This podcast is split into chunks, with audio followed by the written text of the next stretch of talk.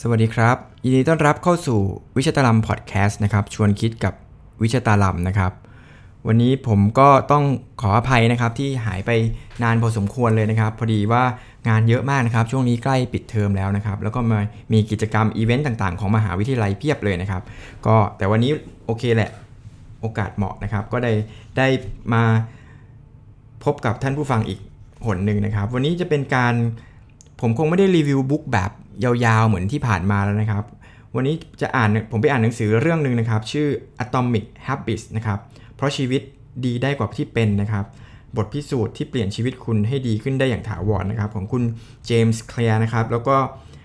แปลโดยคุณประพาสรัฐยงมานิชชัยนะครับสำนักพิมพ์ Change Plus นะครับก็ขอบคุณหนังสือสำนักพิมพ์นะครับ ที่หาทำหนังสือดีๆอย่างนี้ออกมานะครับ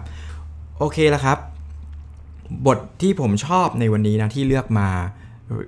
รีวิวให้ฟังก็คือ เขาบอกว่าจงลืมเป้าหมาย แล้วมุ่งเน้นที่กระบวนการในการปฏิบัติ อันนี้ที่ผมชอบเนี่ยเพราะอะไร เพราะปกติเวลาเราต้องการจะทำอะไรให้ประสบความสำเร็จ โดยความเชื่อหรือ mindset ของเราเนี่ยก็คือ เอ้ยเราต้องมีเป้าหมายที่ชัดเจนนะครับ แล้วก็มี goal setting ที่แบบ โอ้โห มีศาสตร์ผมมีงานวิจัยต่างๆ ที่เกี่ยวกับ goal setting เยอะมากเลยนะครับ เราจะต้องเป้าหมายยังไงระยะสั้นระยะยาวอะไรอย่างเงี้ย แต่หนังสือเล่มนี้กลับบอกว่า เฮ้ย เราคล้ายๆกับลืมเรื่องเป้าหมายไปสักพักหนึ่งเลยนะ เรามาโฟกัสที่กระบวนการแล้วก็เน้นการปฏิบัติ เอ๊ะ แล้วมันเป็นยังไงนะครับ เขาก็นำเสนออย่างนี้นะครับเขาบอกว่าเป้าหมายเนี่ยก็คือผลที่คุณต้องการบรรลุใช่ไหมผลลัพธ์ที่คุณต้องการบรรลุ ส่วนกระบวนการเนี่ยคือขั้นตอนในการปฏิบัติเพื่อไปถึงเป้าหมายนั้น ยกตัวอย่างเช่นนะครับ ถ้าเกิดเราเป็นโค้ชกีฬาเนี่ยเป้าหมายของเราก็คือการได้เป็นแชมป์ลูกศิษย์ของเราได้เป็นแชมป์นะครับ หรืออะไรต่างๆ พวกนี้นะครับการตั้งเป้าหมาย แต่ถ้าเกิดเป็นกระบวนการเนี่ยคือ วิธีการที่จะคัดเลือกผู้เล่น วิธีการบริหารผู้ช่วยโค้ชการนำฝึกซ้อม ถ้าเป็นนักดนตรีเนี่ยเป้าหมายของคุณอาจจะเล่นบทเพลงนี้ได้ อย่างไพเราะอะไรอย่างนี้นะครับ หรือว่า ได้แข่งขันดนตรีรายการนี้แล้วได้ได้ที่ 1 ได้แชมป์อะไรก็แล้วแต่คนนะครับ ส่วนกระบวนการเนี่ยคือเวลาในการฝึกซ้อม คุณซ้อมบ่อยแค่ไหนนะครับ คุณมีวิธีการในการฝึกซ้อมยังไงนะครับ คุณฟังโน้ตยังไงวิเคราะห์เพลงยังไง ตีความบทเพลงยังไง อันนี้คือกระบวนการนะครับ แล้วก็หนังสือเล่มนี้เขาบอกว่า ถ้าเกิดเราอยากประสบความสำเร็จจริง ๆ แล้วเนี่ยการที่เราถอยมาโฟกัสที่กระบวนการเนี่ย มันอาจจะทำให้เราประสบความสำเร็จได้มากกว่าการที่เราไปโฟกัสที่การตั้งเป้าหมาย แต่เพียงอย่างเดียวนะครับ เออผมมานั่งนึกดูก็ก็จริงนะครับ แล้วเขาก็บอกว่า เอแล้วถ้าเกิดเราให้ความสำคัญกับกระบวนการอย่างเดียวเนี่ย เราจะสำเร็จไหม เขาก็บอกว่าผู้เขียนก็บอกว่าจริง ๆสำเร็จได้เลยนะครับ เดี๋ยวเราก็ลองมาตามดูนะครับ ว่าเขาพูดอะไรมา เออเขา raise ประเด็นปัญหาขึ้นมาอยู่ 4 ประเด็นนะครับ ประเด็นที่1นนะครับเขาบอกว่าผู้ชนะกับผู้แพ้เนี่ยต่างก็มีเป้าหมายเดียวกัน จริงไหมฮะหมายถึงว่าเขายกตัวอย่างอย่างเช่นนักกีฬาโอลิมปิกเนี่ยที่ได้ไปแข่งโอลิมปิกเนี่ยเป้าหมายก็คือได้เหรียญทองโอลิมปิก ซึ่งไม่ว่าจะเป็นคนที่ชนะหรือคนที่แพ้เนี่ยก็คือมีเป้าหมายเดียวกันนะได้เหรียญทองนะครับ แต่สิ่งที่มันแตกต่างกันเนี่ยหรือแยกผู้ชนะจากผู้แพ้ออกจากกันก็คือ มันไม่ใช่ที่เป้าหมายถูกไหม มันคือกระบวนการในการพัฒนาหรือการฝึกฝนของตัวเองว่า แต่ละคนเนี่ยมีรายละเอียดของกระบวนการยังไง แล้วมันจะทำให้ไปถึงบรรลุเป้าหมายนั้น เพราะว่าสรุปแล้วเนี่ยทุกคนก็มีเป้าหมายสูงเหมือนกันหมดนะครับ อยากจะเป็นที่ 1 อยากจะชนะ อยากจะได้เกรดที่ดีนะครับ แต่ว่าสุดท้ายแล้วเนี่ยสิ่งที่มันจะสร้างความแตกต่างก็คือกระบวนการในการทำงาน เพราะฉะนั้นเขาก็เลยให้มาเราเปลี่ยนมา แทนที่จะโฟกัสที่เป้าหมายเนี่ยเพราะฉะนั้นเราต้องมาโฟกัสที่กระบวนการเขาลงไปถึงระดับรายละเอียดของกระบวนการเลยนะครับ ว่าควรจะทำยังไงนะ ปัญหาที่2นะครับเขาบอกว่าการบรรลุเป้าหมายเป็นเพียงแค่การเปลี่ยนแปลงชั่วขณะเท่านั้นนะครับ อย่างเช่นถ้าเกิดเราบรรลุเป้าหมายอะไรสักอย่างหนึ่งแล้วเนี่ยมันก็มันก็แค่บรรลุ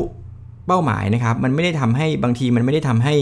ชีวิตเราเปลี่ยนแปลงไปในทางที่ดีขึ้นนะครับ หรือ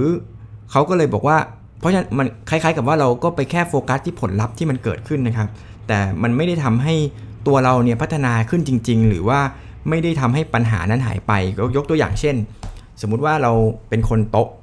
รกมากเลยนะครับ เราก็เลยอยากจะเป้าหมายของเราคือทำให้โต๊ะไม่รกนะครับโอเคเราเซตโกแล้วแล้วเราก็รอวันหนึ่งที่เราฮึดนะครับฟึบเราฮึดขึ้นมาแล้วเราก็อะละเราก็จัดโต๊ะ เคลียร์โต๊ะทุกอย่างนะครับ สุดท้ายแล้วโต๊ะของเราก็จะสะอาดถูกไหมแต่การความสะอาดของโต๊ะเรามันเป็นแค่ช่วงเวลาหนึ่งแค่นั้นเอง หลังจากที่ผ่านไปโต๊ะเราก็จะลกกลับมาเหมือนเดิม เนื่องจากจริง ๆ แล้วต้นเหตุของการรกเนี่ยโต๊ะรกเนี่ยมันเป็นจากนิสัยของเราที่ชอบวางของระเกะระกะหรืออะไรก็แล้วแต่นะครับ เพราะฉะนั้นถ้าเกิดเราเขาบอกว่าถ้าเกิดเราโฟกัสเฉพาะที่เป้าหมายอย่างเดียวว่าโต๊ะต้องสะอาดเนี่ยแล้วเราไม่สนใจกระบวนการเลยเนี่ย บางทีมันก็เป็นแค่ชั่วขณะหนึ่งที่ทำให้สิ่งนั้นมันเกิดขึ้นอ้าวแล้วจะสนใจกระบวนการยังไง ก็ต้องมาดูว่าต้นตอของโต๊ะรกเนี่ยคืออะไรก็คือนิสัยของเราที่เป็นคนรกลุงลังอะไรอย่างนี้ใช่ไหมครับ เพราะฉะนั้นเราก็ต้องเปลี่ยนนิสัยหรือเปลี่ยนแปลงตัวเองที่ต้นเหตุของปัญหาเนี่ยมันก็คือกระบวนการที่จะทำให้ตัวเราเนี่ยมีนิสัยที่ไม่ทำให้โต๊ะรก และสุดท้ายเนี่ยถ้าเกิดเราไปโฟกัสที่กระบวนการเนี่ย มันก็อาจจะทำให้ดีกว่าการที่เราจะเปาะโฟกัสที่เป้าหมายอย่างเดียวก็คือโต๊ะสะอาด มันเป็นเป้าหมายที่จริง ๆ แล้วมันก็คือโต๊ะสะอาด แต่ถ้าเกิดเรามาเปลี่ยนแปลงกระบวนการในตัวเราเนี่ยบางทีมันอาจจะดีกว่าในมุมมองของหนังสือเล่มนี้นะครับ เออ อันนี้ก็ก็ดีเหมือนกันนะครับ ข้อ3นะครับ เป้าหมายจำกัดความสุขของคน โอ้อันนี้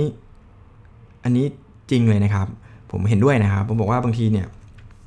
ความเชื่อก็คือความเชื่อของเราเนี่ยส่วนใหญ่ก็คือ เมื่อเราบรรบรรลุเป้าหมายอะไรแล้วเนี่ย เราจะมีความสุข จริงไหมฮะ เหมือนกับว่าถ้าเกิดเราได้ ได้รางวัลอันนี้มาแล้วเนี่ย เราได้ที่หนึ่งจากการแข่งขันอะไรสักอย่างหนึ่งเนี้ยแล้วเราก็จะมีความสุขแบบนั้นนะครับ หรือเราได้เกรด A ทุกวิชา 4.00 แล้วเราก็จะมีความสุขนะครับเขาบอกว่ามุมมองแบบนี้บางทีมันทำให้ผลักไสความสุขของเราเนี่ย ออกไปอยู่กับอนาคตที่แสนไกล อย่างเช่นผม ตอนนั้นสมมุติว่าผมจะเรียนปริญญาเอกให้จบเนี่ย เพราะต้องการเป็นด็อกเตอร์เนี่ย แปลว่าอีก 5 ปีเนี่ยความสุขถึงจะเกิดขึ้นวันที่ผมประสบความสำเร็จ หรือผมต้องการได้แชมป์ในการเล่นดนตรีอะไรสักแชมป์หนึ่งเนี่ย ผมก็วางแผนไว้อีก 5 ปีที่จะได้แชมป์ใช่ไหมครับ อไปถึง 5 ปีนั้นปุ๊บพอผมได้มา ผมก็จะมีความสุขแปลว่าผมเอาความสุขนั้นอะไปผูกติดกับความสำเร็จหรือเป้าหมาย เพราะฉะนั้นมันก็เลยกลายเป็นว่าเฮ้ยเราบางทีเป้าหมายเนี่ยมันก็เลยทำให้เราไม่มีความสุขนะ แล้วก็เขาก็บอกว่าแล้วจริง ๆ แล้วเนี่ยมันไม่ใช่เราจะประสบความสำเร็จในทุก ๆ อย่างที่เราตั้งเป้าหมายจริงไหมครับ เพราะฉะนั้นพอเราไม่ประสบความสำเร็จเราก็เลยไม่มีความสุข ที่สำคัญก็คือระหว่างทางที่เราจะไปสู่เป้าหมายนั้นน่ะมันก็จะเต็มไปด้วยความทุกข์อะไรแบบนี้นะเพราะว่าเราไปผูกติดกับความสุขไว้กับเป้าหมายที่อยู่ข้างหน้าจนมากเกินไปนะครับเขาก็เลยบอกว่าลองย้ายมุมคิดมาซิถ้าเกิดเรามาโฟกัสว่าความสุขเราเนี่ยอยู่ที่กระบวนการในการทำงาน อย่างเช่น สมมุติผมอยากจะเป็นแชมป์โลก การร้องเพลง การสีซออะไรของผมเนี่ยนะครับ ถ้าเกิดผมไปโฟกัสว่าเฮ้ยผมต้องทำให้ได้นะ ความสุขผมจะอยู่ตรงนั้นนะ อย่างเดียวเนี่ยมันก็จะลำบากมากเลย ถ้าเกิดวันหนึ่งที่ผมซ้อมมา 10 ปี แล้วปรากฏว่าผมไปไม่ถึงเนี่ยมันก็กลายเป็นว่าชีวิตเราล้มเหลวอะไรเงี้ยแต่ถ้าเกิดเราโฟกัสที่กระบวนการในการฝึกซ้อมนะครับ ทุกครั้งที่ผมหยิบซอขึ้นมาซ้อมทุกครั้งที่ผมได้ร้องเพลง ได้ผมต้องเพลง ได้ไปร้องเพลงกับเพื่อนๆ โฟกัสที่กระบวนการในการพัฒนาตัวเองเฮ้ยวงเราดีขึ้นทุกวันทุกวันนะครับฝีมือของเราดีขึ้นเราเข้าใจเพลงมากขึ้น ดนตรีทำให้เราเข้าใจชีวิตผู้คนมากขึ้นอะไรแบบนี้นะครับ ค่อยๆ สนใจกับกระบวนการแล้วก็ดีไซน์แบบนี้ไปเรื่อยๆนะครับความสุขมันจะเกิดบัดเดี๋ยวนี้เลยใช่ไหมมันเกิดตรงหน้าเลยทันทีที่เราได้เล่นดนตรีแล้วเราก็มีความสุขหรือโฟกัสหรือการเล่นเสร็จแล้วเนี่ยเราก็มีความสุขที่เกิดขึ้นกับกับสิ่งตรงนั้นเลย เพียงแค่เราย้ายมุมคิดว่า เอ้ย เรามาโฟกัสที่กระบวนการดีกว่านะครับ ย้ายความสำเร็จของเป้าหมายอันไกลเนี่ยมาเป็นคล้ายๆ กับเป้าหมายอันใกล้ แต่โฟกัสที่กระบวนการเนี่ยผมว่ามันก็เป็นหลักคิดที่ดีนะครับ เขาบอกว่าในหนังสือนี้เขียนว่าอย่างนี้ครับ เมื่อเมื่อใดที่เรามีความโทษนะครับ เมื่อใดที่เรามีความสุขกับกระบวนการแทนที่จะเป็นผลลัพธ์ คุณไม่จำเป็นต้องให้คำมั่นสัญญากับตัวเองว่าเมื่อไหร่จะมีความสุขได้จริงไหมนะครับแล้วก็มีความสุขเดี๋ยวนี้เลยนะครับ ข้อที่4นะครับเขาบอกว่าเป้าหมายเนี่ยอาจจะขัดแย้งกับความก้าวหน้าระยะยาว เอ๊ะมันดูย้อนแย้งไงเป้าหมายขัดแย้งกับความก้าวหน้าในระยะยาวเขาอธิบายแบบนี้นะครับ บางทีเนี่ยบางคนเนี่ยมีเป้าหมายว่าโอเค เราจะต้องได้บรรลุอันเนี้ยได้แชมป์รายการนี้นะครับ พอได้แชมป์ปุ๊บเนี่ย บางคนก็ฟินไง แล้วก็มีความสุขใช่ไหม แล้วก็หยุดฝึกซ้อมต่อไปเลยนะครับ มันก็จะเกิดคล้ายๆกับโยโย่เอฟเฟกโอ้ยสุสาวิ่งมา พอเราเอาลดน้ำหนักนะ พอเราลดได้ถึง 60 กิโลแล้ว เย่มีความสุขนะครับ แล้วเราก็กลับมากินเหมือนเดิม เพราะว่าเราบรรลุเป้าหมายแล้วเนี่ย มันก็เลยทำให้บางที จริง ๆ แล้วการมีลดน้ำหนักเนี่ยเพื่อต้องการมีสุขภาพดี แข็งแรง มีชีวิตที่มีความสุขนะ ปรากฏว่า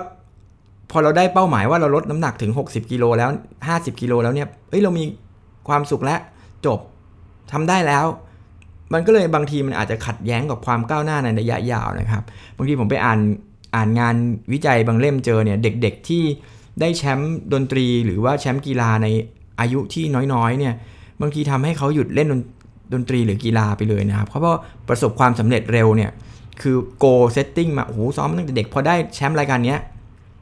แล้วบางคนแบบเลิกเล่นไปเลยนะครับ มันทำให้เราไม่สมันแล้วก็ทำให้เด็กคนนั้นไม่พัฒนาในเรื่องที่เขาทำมาเนี่ยอย่างต่อเนื่องไป แล้วประสบความสำเร็จไปเรื่อยๆไปเรื่อยๆ เพราะนั้นอันนี้ก็เป็น point ของว่าบางทีเป้าหมายเนี่ยมันอาจจะขัดแย้งกับความก้าวหน้าในระยะยาว อันนี้ก็ต้องระวังไว้นะครับเออโดยสรุปเลยเนี่ยเขาก็เลยบอกว่าเนี่ยการกำหนดเป้าหมายเนี่ยโอเคเขาไม่ได้ คือเขาไม่ได้แย้งว่าต้องไม่ ต้องกำหนดหรือไม่กำหนด คือเขาบอกว่าควรจะกำหนดนั่นแหละ เพราะมันจะเป็นทิศทางหรือ direction ที่ดี เพียงแต่ถ้าเกิดเราโฟกัสที่เป้าหมายอย่างเดียวเนี่ยมันไม่ทำให้เราประสบความสำเร็จหรอกนะ สิ่งที่เราต้องมาโฟกัส หรือถอยกลับมาก็คือกระบวนการที่ทำให้ไปสู่เป้าหมายนั้นนะครับ แล้วเขาก็บอกว่านิสัยที่ไม่ดีหรือนิสัยที่แย่ๆเนี่ยมันทีมันไม่ได้เกิดที่ตัวเรานะ หมายถึงว่าจริง ๆ มันก็เกิดที่ตัวเราแต่ว่า จริงๆ ทุกคนอยากเปลี่ยนแปลงหมดแหละ อยากเป็นคนดี อยากเป็นคนเก่ง อยากเป็นคนมีสุขภาพดีอะไรหมดนะครับ แต่ว่าเราไปโฟกัสที่เป้าหมายว่า เฮ้ย เราอยากเป็น เราอยากผอมนะ เราอยากสุขภาพดีนะ แต่เราไม่มาโฟกัสที่กระบวนการว่า เอาแล้วทำยังไงอะ่ะ มันถึงจะทำให้ให้ให้สิ่งนั้นเกิดนะครับ เขาบอกว่าจริง ๆ แล้วเราต้องแก้ไขแต่เป็นเพราะเราใช้ระบบที่ผิดในการเปลี่ยนแปลงนะครับ เขาก็เลยแนะนำว่าคุณไม่ต้องก้าวขึ้นไปถึงระดับเป้าหมาย ระดับเป้าหมายนี่บางทีมันอยู่ไกลเนาะให้ก้าวลงมานิดนึงนะครับ แล้วก็มาสู่แนวหลักคิดเกี่ยวกับระบบของกระบวนการให้ได้ก่อนนะครับ แล้วก็ถอยกลับมาอีกเป็นที่มาของหนังสือเล่มนี้ว่าทำไมถึงใช้คำว่า atomic habits นะครับ ก็คืออะตอมเนี่ยเป็นหน่วยที่เล็กที่สุดนะครับ เพราะฉะนั้นถ้าเราอยากเปลี่ยนแปลงหรือระบบหรือเปลี่ยนแปลงวิธีคิดหรือการทำงานของตัวเองเนี่ย ให้เริ่มจากสิ่งที่เล็ก ๆ ที่สุดที่อยู่ในตัวเราเนี่ย แล้วเขาก็เปรียบเทียบนิสัยเหมือนเป็นอะตอมของชีวิตนะครับ ถ้าเกิดเราเปลี่ยนแปลงอะไรที่ระดับอะตอมได้แล้วเนี่ย ต่อไปเนี่ยมันก็จะสามารถเปลี่ยนแปลงในระดับร่างกาย ไปสู่ครอบครัวไปสู่สังคมอะไรได้ในอนาคตนะครับ กิจกรรมบางอย่างเนี่ยหรือกิจวัตรบางอย่างที่ดูไม่สำคัญในตอนแรกเนี่ยไม่นานนักก็จะนำไปสู่ความสำเร็จในระยะยาวได้นะครับ แล้วสิ่งนี้ก็คือ สิ่งเล็กๆ ที่ยิ่งใหญ่นะครับ นิสัยระดับอะตอม ก็ถ้าเกิดใครสนใจจะอ่านหนังสือเล่มนี้